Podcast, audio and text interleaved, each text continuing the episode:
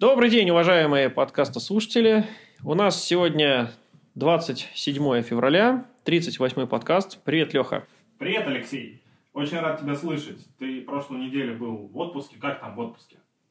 Слушай, ну, я никуда не ездил. И вообще в отпуск мне кто-то звонил постоянно и, и консультации требовал. Поэтому могу сказать, что, в принципе, был в делах. Вот. Их было много, и, наконец-то, я многие из них завершил. Вот. Всякие документы пооформлять и так далее. В общем, те вещи, которые для которых отпуск, видимо, и нужен. Да, завершить дела, подвести черту, да? Да, наконец-то. У нас вот, например, в компании финансовый год заканчивается не 31 декабря, а вот как раз в конце января у нас тоже, видимо, завершают черту уже после новогодних праздников, подводят.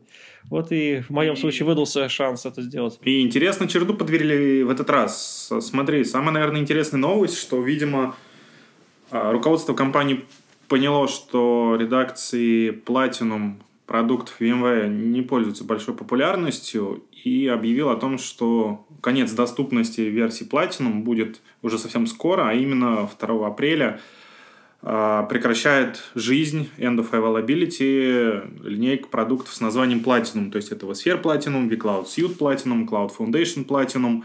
А, что у нас еще было Platinum, ты не вспомнишь? Я вот Horizon думаю о том, что они только недавно появились, насколько я помню. Так годик, по-моему, всего лишь прошел. Ну, да, слушай, ну это такой итеративный процесс. Э, в компании смотрят, анализируют. Мы уже с тобой не раз говорили о том, что внутри VMware есть э, множество всяких аналитических систем, и одна из них это VMware Analytics Cloud, которая получает дополнительную информацию с компонентов которые у VMware есть, с решений VMware, особенно если заказчики ставят эту галочку, получается еще больше анализа э, и технической части, и части, как продукты используются. И вот посмотрели, видимо, и решили, что редакции Platinum не пользуются большой популярностью, и решили закрыть э, этот портфель решений.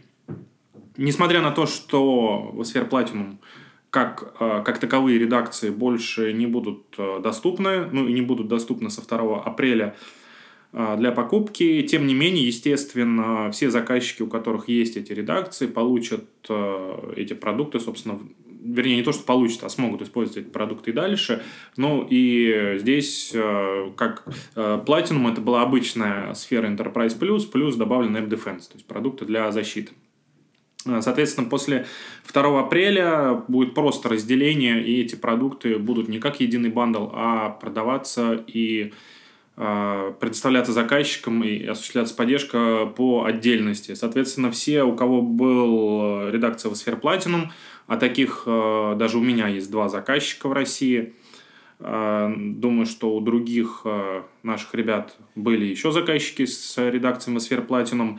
Они после Э, этой даты э, у них появится разделенная лицензия, они должны вот обновить лицензию, и э, эти лицензии, соответственно, как я и сказал, разделятся на vSphere Enterprise Plus и отдельно плагин App Defense для сфер, так же как полностью облачное вот это предложение App Defense, оно все остается, будет дальше работать в виде вот двух таких отдельных независимых лицензий. Ну и то же самое касается и Cloud Foundation Platinum, ну и в дальнейшем а, покупаться эти компоненты будут отдельно. А, ну, соответственно, если есть какие-то вопросы, в ссылках подкаста вы найдете ссылку на запись в блоге об этой теме, ссылку на Knowledge Base, что делать дальше, ну и там всякие разные пути по дальнейшей жизни вот с таким а, разделением решением.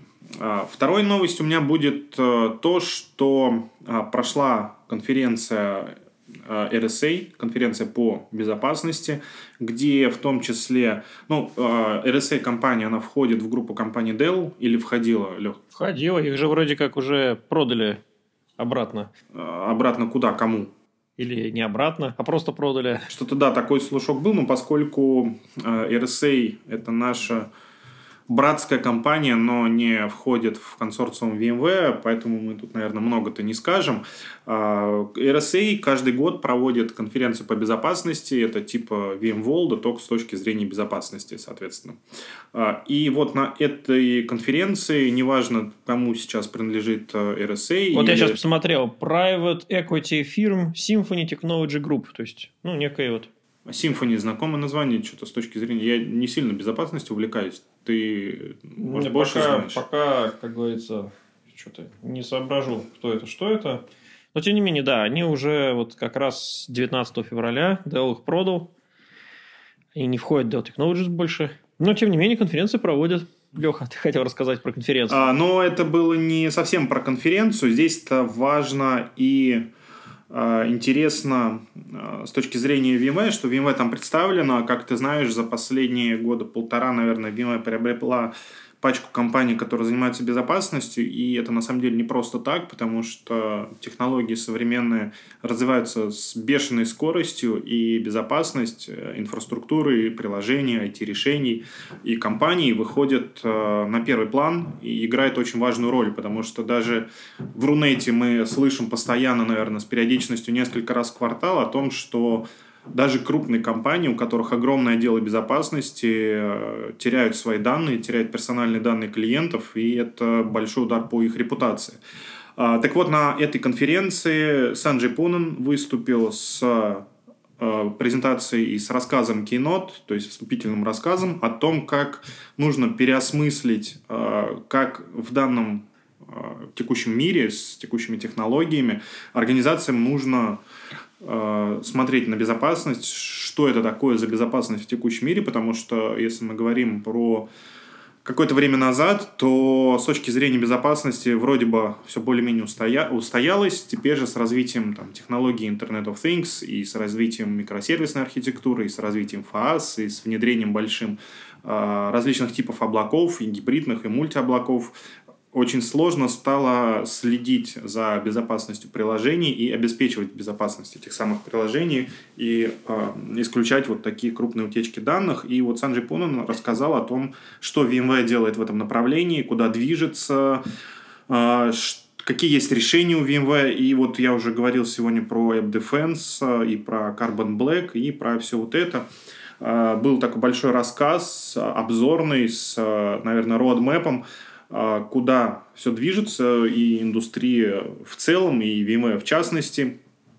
А, и а, что здесь можно сделать? Как анализировать атаки? Что говорят различные IT-специалисты и IT-директора? Как они борются с этими атаками? Это на самом деле тоже очень интересно. И есть вот отчет, который написали, отчет написанный компанией Business Wire, которая происходит, э, производит исследования с точки зрения безопасности. И вот по результатам вот этой конференции, ну, тут вот как бы я две таких новости смешал, наверное, потому что они как вот одна такая новость большая, э, то, что VMware был представлен на конференции RSA Security, и будет ссылка у нас на рассказ Санджи Пунана с точки зрения безопасности. И с другой стороны, я приложу отчет, который можно почитать про то, что творится, в принципе, в инфраструктуре безопасности, что есть э, у наших заказчиков, что думают наши заказчики и про решение VMware, и про роль VMware здесь, ну и что думает, соответственно, VMware. Это тоже немаловажная э, часть.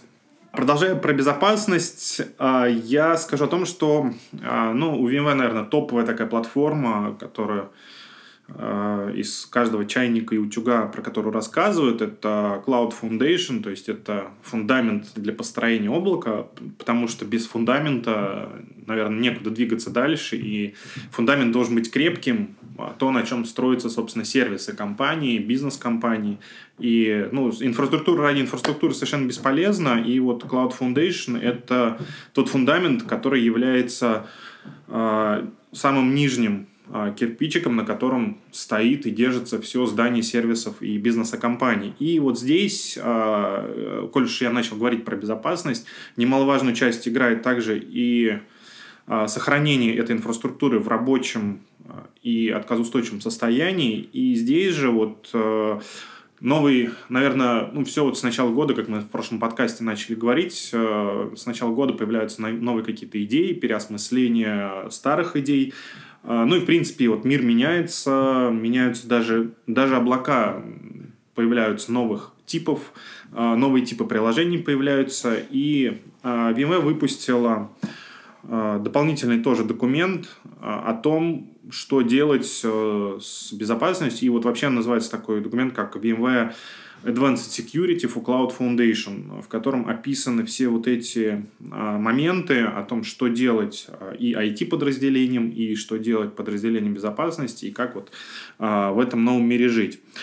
Кстати, кстати говоря, много из вот этих вещей, понятий и с точки зрения безопасности касается также наших партнеров.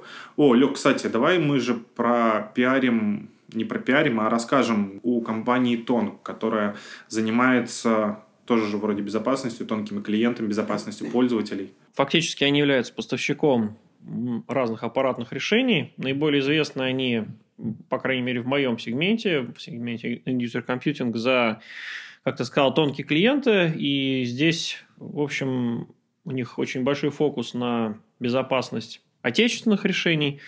А, в частности, вот они готовят Э, те же самые тонкие клиенты под требования разные к рабочему месту. Ну, в том числе, например, есть такие требования, как, скажем, чтобы тонкий клиент э, не могли там, по остаточному электромагнитному излучению там, направленные антенны, там, с него снять информацию, какой логин пароль вводит пользователь, в какой-то системе там, издалека.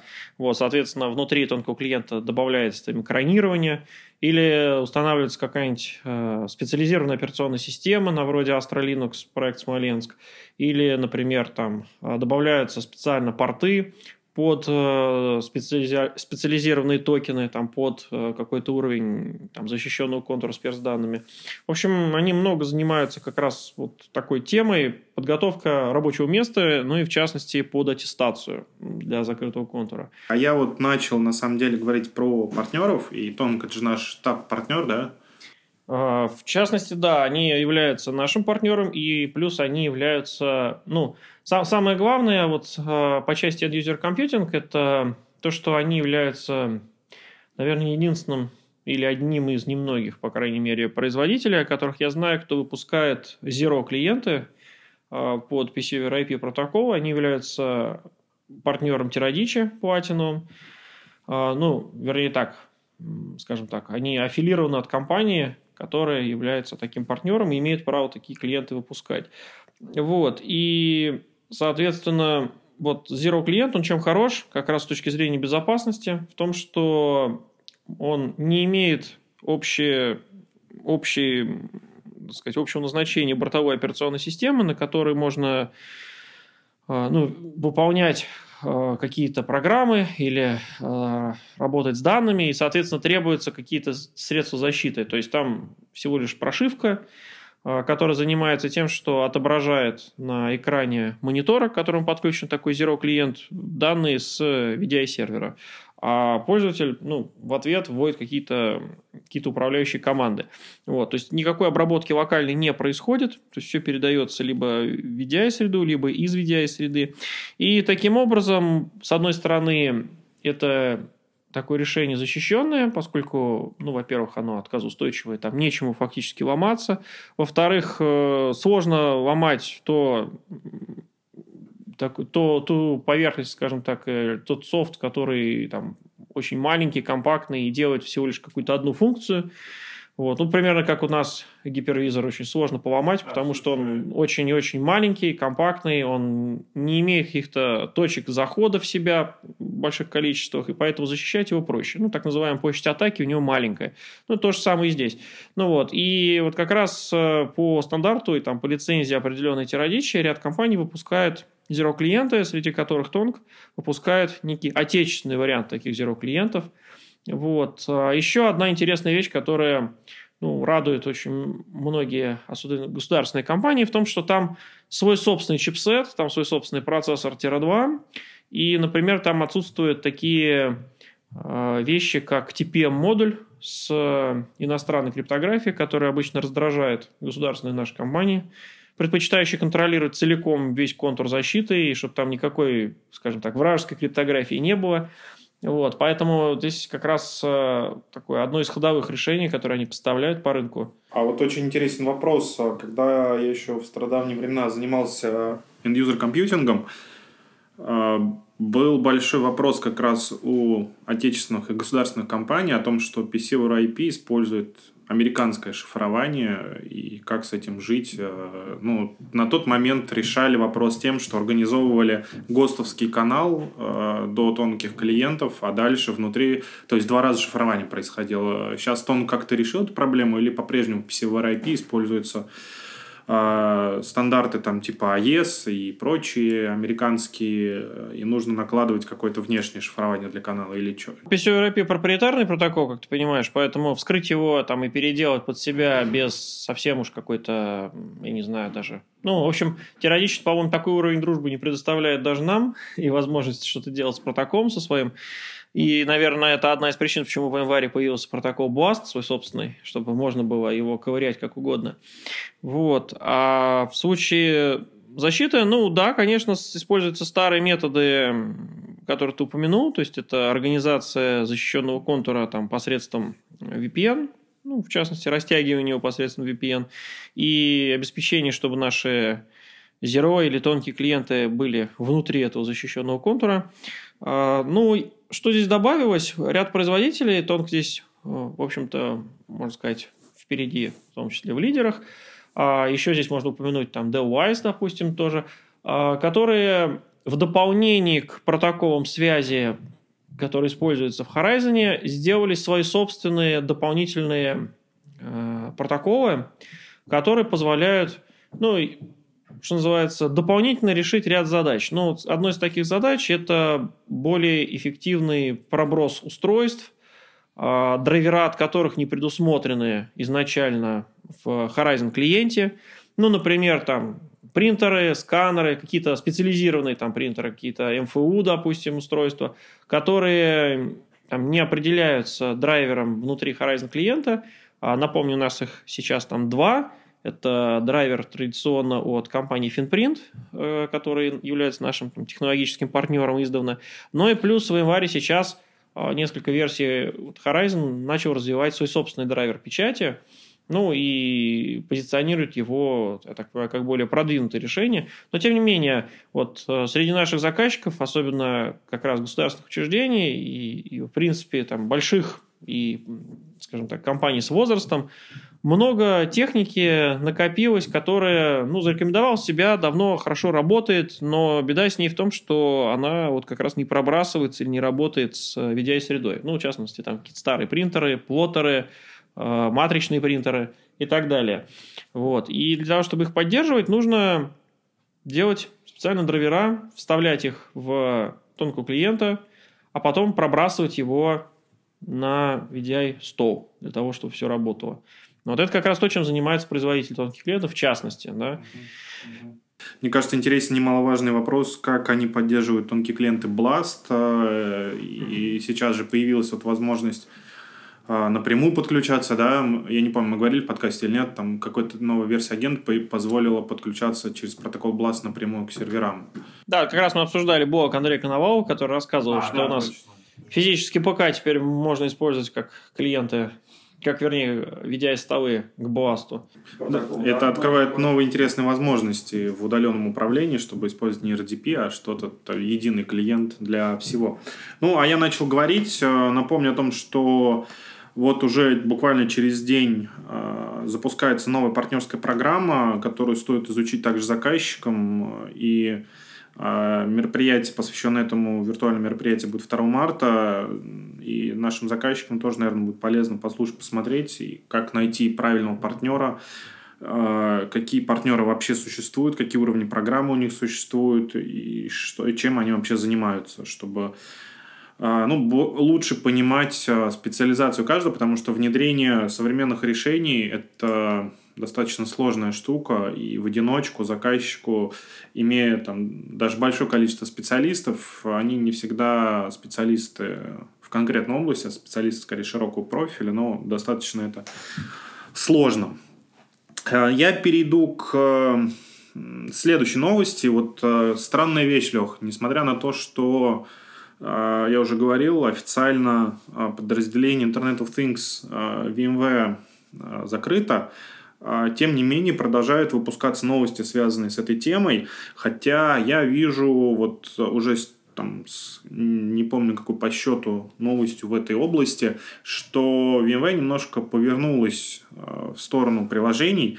Э, и, ну, даже не то, что немножко повернулась, а это, наверное, изначально был такой э, проба пера, что сказать, для VMware работа и заигрывание с оборудованием. Мы там, по-прежнему говорим о том, что у VMware всего одно решение, которое и одна железка, которая Э, выпускается. Это VeloCloud и решение для построения с диван-сетей. И вот была попытка с точки зрения Internet of Things сделать то же самое, выпустить решение для управления аппаратной частью и работы с аппаратными какими-то девайсами, джами и так далее, но, видимо, она не увенчалась успехом, и вот это, наверное, к тому, с чего я начал. Руководство компании смотрит на то, какие технологии и решения востребованы, какие нет. И вот оказалось, что именно управление аппаратными компонентами, сенсорами, датчиками и вообще Internet of Things это не очень а, востребованная среди инфраструктурных заказчиков а, технология, потому что Internet of Things важен, но здесь нужно понимать э, индустрию, здесь есть свои крупные игроки, которые разрабатывают собственные решения и которыми большинство заказчиков пользуются. Но, тем не менее, для того, чтобы работать а, не просто вот с Internet of Things, с железками, с платформой, а, опять же, просто так сенсор, там, датчик или Edge Gateway сам по себе он бесполезен. А, важна информация, которая там хранится, важно, что он получает от внешнего мира, какие данные обрабатывает и так далее. И о том, как э, строить современные приложения. А мы уже говорили о том, что различные исследователи говорят, что сейчас происходит экспоненциальный рост Э, данных, получаемых от конечных точек, от сенсоров, от девайсов каких-то. И VMware повернулась в сторону направления Internet of Things с той точки зрения, что теперь э, мы помогаем и предоставляем заказчикам информацию о том, как строить приложение, которое работает с Internet of Things.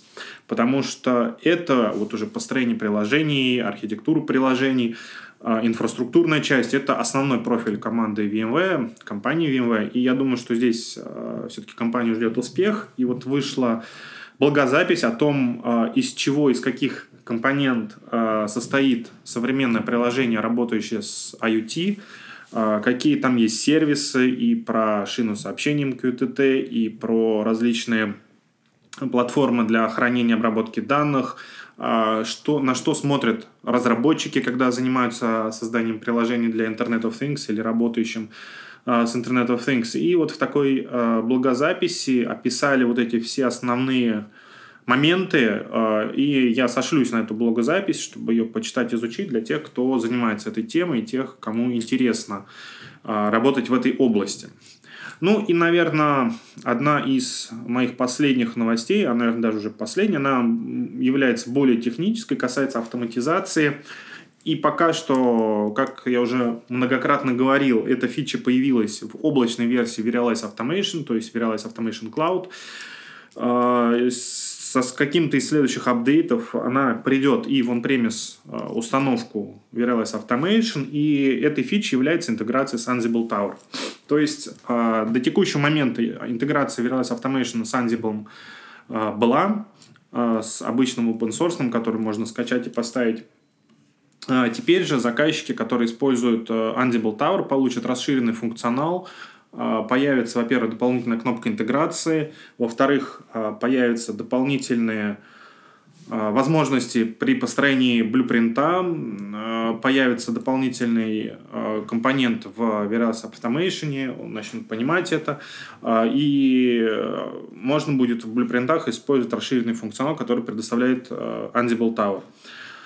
Собственно, в блогопосте описано пошагово с картинками, как э, эту интеграцию настроить, дополнительная информация о том, что это дает и как заказчики могут управлять. Ну, если коротко, то появятся дополнительные сервисы, и это поможет интегрироваться уже с таким, с более промышленным enterprise э, решением по оркестрации, управлению конфигурациями, с интеграцией с Kubernetes и так далее, и так далее.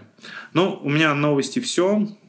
Тут я закончу, мы с тобой Давай там уже подискутировали. Да, перехватывай эстафетную палочку и рассказывай, что интересного в мире UC. Ну, я немножко так кратко обозначу, поскольку новость, с одной стороны, я бы сказал, важные, с другой стороны, они весьма короткие. А, первая главная, пожалуй, новость – это то, что версия Workspace ONE UEM 20.01, которая вышла, вот несколько подкастов назад мы обсуждали, что она вышла в облаке, теперь ее приземлили Извини, в премис. перебью, мы интересно стали мерить время с тобой. Мы меряем теперь э, эпизодами подкаста. В какой из да. предыдущих эпизодов подкастов мы что-то рассказывали, или через сколько эпизодов мы будем рассказывать что-то новое? Э, время сместилось. Ну, считай, что это неделя, фактически, между подкастами у нас проходит, да, поэтому, в общем-то, весьма удобно, опять же, круто, на самом деле, так мыслить. Так вот, э, спустя два подкаста, то есть две недели, AirWatch или Workspace ONE UEM переземлился на on-premise, то есть написали презентации, а вернее, извиняюсь, написали документацию по поводу, как его устанавливать, э, выложили дистрибутив полноценный буквально вчера вечером, и теперь можно его скачать и уже по попробовать все те новшества, которые накопились с прошлого релиза, попробовать их уже в своей собственной среде для тех заказчиков, которые пользуются у нас локальной инсталляцией. Вот. Э, интересное видео, продолжение э, видео от Питера Бьорка, который, в котором он рассказывал про то, что такое Workspace ONE Access. Э, на сей раз последовало видео, из каких компонентов состоит портал, как работает коннектор – для чего он нужен, какие у нем, в общем-то, есть э, встроенные модули, какие там внешние компоненты. Э, весьма полезное такое видео э, для того, чтобы примерно представлять архитектуру портала. Он не является там одиночным компонентом или, или одним объектом, то есть там есть вот эти самые коннекторы, есть вот эти взаимосвязи дополнительные. Вот, ну, такой корот, короткий обзор, по-моему, весьма полезен. А, по поводу интеграции, по поводу коннекторов, а, некоторое время назад, опять же, несколько подкастов назад, я говорил о том, что Microsoft изменили а, политику подключения к Active Directory. Ну, вернее так, у них план изменить это с мартовского апдейта на Active Directory, и теперь Active Directory будет принимать только подключение с использованием шифрования. Конечно же, не сразу это коснется наших заказчиков. Многие из них там, не так быстро обновляют эм, операционную систему и домен-контроллеры, но тем не менее в какой-то момент это коснется, поэтому стоит сделать на этом акцент, мне кажется. Ну и в том числе вот на техзоне вышел такой небольшой демо-проход, наверное, такая аним, анимированная статья, по сути, а, о том, как подключается VMware Workspace ONE UEM к Active Directory. Ну, какие кнопки там нажимать, какие там нюансы присутствуют. Это все можно посмотреть, ознакомиться. Ну, вопрос, на самом деле, не очень сложный, но, тем не менее, у меня бывают вопросы от заказчиков, как это сделать правильно, что там выбрать. Вот. А, ну и еще вот, а, на самом деле, я, наверное, только сейчас ощутил, что пришел из отпуска, или вернее так, э, ощутил, что вернулся в офис, потому что сразу после отпуска я поехал делать э, пилот э, по Horizon. Давненько я не пилотировал наш VDI стек, в основном запросы идут по, по MDM решениям, по порталам по порталу нашему Workspace ONE Access, там по всяким цепочкам аутентификации. А тут вот, можно сказать, вернулся к старым добрым VDI, Э, с пилотов которого в свое время даже начал э, работу в, э, в январе. Многое там на самом деле поменялось, посмотрел там на теперь уже ставший стандартом де-факто новый интерфейс HTML5, вполне быстрый, хорошо работающий, но хотя и не без греха, что называется, то есть до сих пор какие-то артефакты там проскакивают. Ну, вот. Но тем не менее, интересный момент, с которым столкнулся, это обычно перед пилотом мы выставляем какой-то набор требований к инфраструктуре а, со стороны заказчика. Ну и, конечно, там стараешься предусмотреть всякие мелочи, но, как всегда, а, какие-то вещи забываешь, и потом на пилоте получается сюрприз. И вот, в частности, одна из таких мелочей, очень сильно повлиявших на, на время пилота, а, это то, что заказчику ну, заказчикам заранее не обсудили, что им не просто нужен будет золотой образ операционной системы клиентской для того, чтобы VDI, собственно, подключать, а еще там должен быть определенный набор билдов Windows 10. То есть, если раньше все было просто, мы просто говорили, там, что нужен Windows 7 там, или просто там, Windows 8 для того, чтобы в VDI э, построить золотой образ и его использовать с программным обеспечением, то теперь Microsoft все упростили, кавычках. И поэтому есть большая таблица, ну, ссылку на которую привожу к подкасту. Это версии поддерживаемые, поддерживаемых билдов Windows 10 со стороны Horizon. И там далеко не все билды поддерживаются, и далеко не со всеми агентами не работают. Такая мощная, я бы сказал, зубодробительная даже матрица – которая выросла из вот попытки Microsoft перейти на вариант rolling release для своей операционной системы. Ну и вот мы это не проговорили заказчикам, поэтому они когда-то скачали Windows 10, видимо, там на заре, когда он только вышел, где-то в 2015 году, поскольку они вытащили версию 15.11, билда, и когда на нее проинсталлировали Horizon Agent, то Windows упал в синий экран и вошла в вечный ребут фактически. И все сразу ахнули, сказали, ну как так? Слушай, ну здесь на самом деле интересно, интересный момент еще. Вот мы в группе uh, Verialize, я там от uh, одного из участников uh, видел интересный вопрос о том, что статус кластера в Lifecycle Manager, по-моему, или Verialize Automation внутри представляется версией 8.0.1, у, вернее 8.0.0, тогда как а, GSS а, рекомендует обновить до 8.0.1, а по факту это обновленный 8.0.1, но скрипт, который чекает э, версионность внутри, собирает log bundle, э, он видит старый файл неисправленный считает, что версия 8.0.0 и JSS там переключается, видимо, между различными инженерами поддержки, каждый раз предлагает обновить э, инсталляцию. Самое главное, чтобы этот скрипт не удалял старые файлы команды rm -rf и звездочка там. Не, ну это просто скрипт, который собирает log bundle, вот э, такие интересные вещи, связанные с версионностью билдов, они, конечно, иногда играют значительную роль. А, и вторая дискуссия, вот ты сказал, Windows 7, мне тоже понравилось, мы вот подискутировали в нашем уютном чатике внутреннем по end-user компьютингу с точки зрения того, что Windows 7 перестал поддерживаться производителем, но поддерживается а, как таковой платформой VMware, а, Horizon в частности, но, с другой стороны, GSS э, не будет осуществлять поддержку, связанную с этой операционной системой, потому что производитель э, не поддерживает уже, то есть Microsoft не поддерживает Windows 7. Ну, у Microsoft есть расширенный контракт поддержки, и вот у нас как раз написано, что если компания заключила договор, да, да, да. то и в январе будет такого заказчика поддерживать. Ну, это неизбежно, потому что получается, что у нас версия Horizon 7.11, она с долгосрочной поддержкой, и на самом деле вот я, пожалуй, рекомендовал ближайшие там два года, наверное, ну или хоть как минимум год, оставаться, ну, ставить ее и оставаться на ней, там, несмотря, может быть, на выпуск там более свежих версий, потому что она вот считается стабильной, доведенной, и дальше уже там будет какой-то новый функционал, который интересно будет изучить, там в пилотной инсталляции поставить, попробовать. Ну, вот. Но эта версия, она, скажем так, стабильна и включила в себя там много-много багфиксов, нововведений и так далее. И вот в ней поддерживается Windows 7 и будет поддерживаться неминуемым, ну, потому что собственно, технически эта версия сделана в том числе для использования Windows 7 в VDI-среде.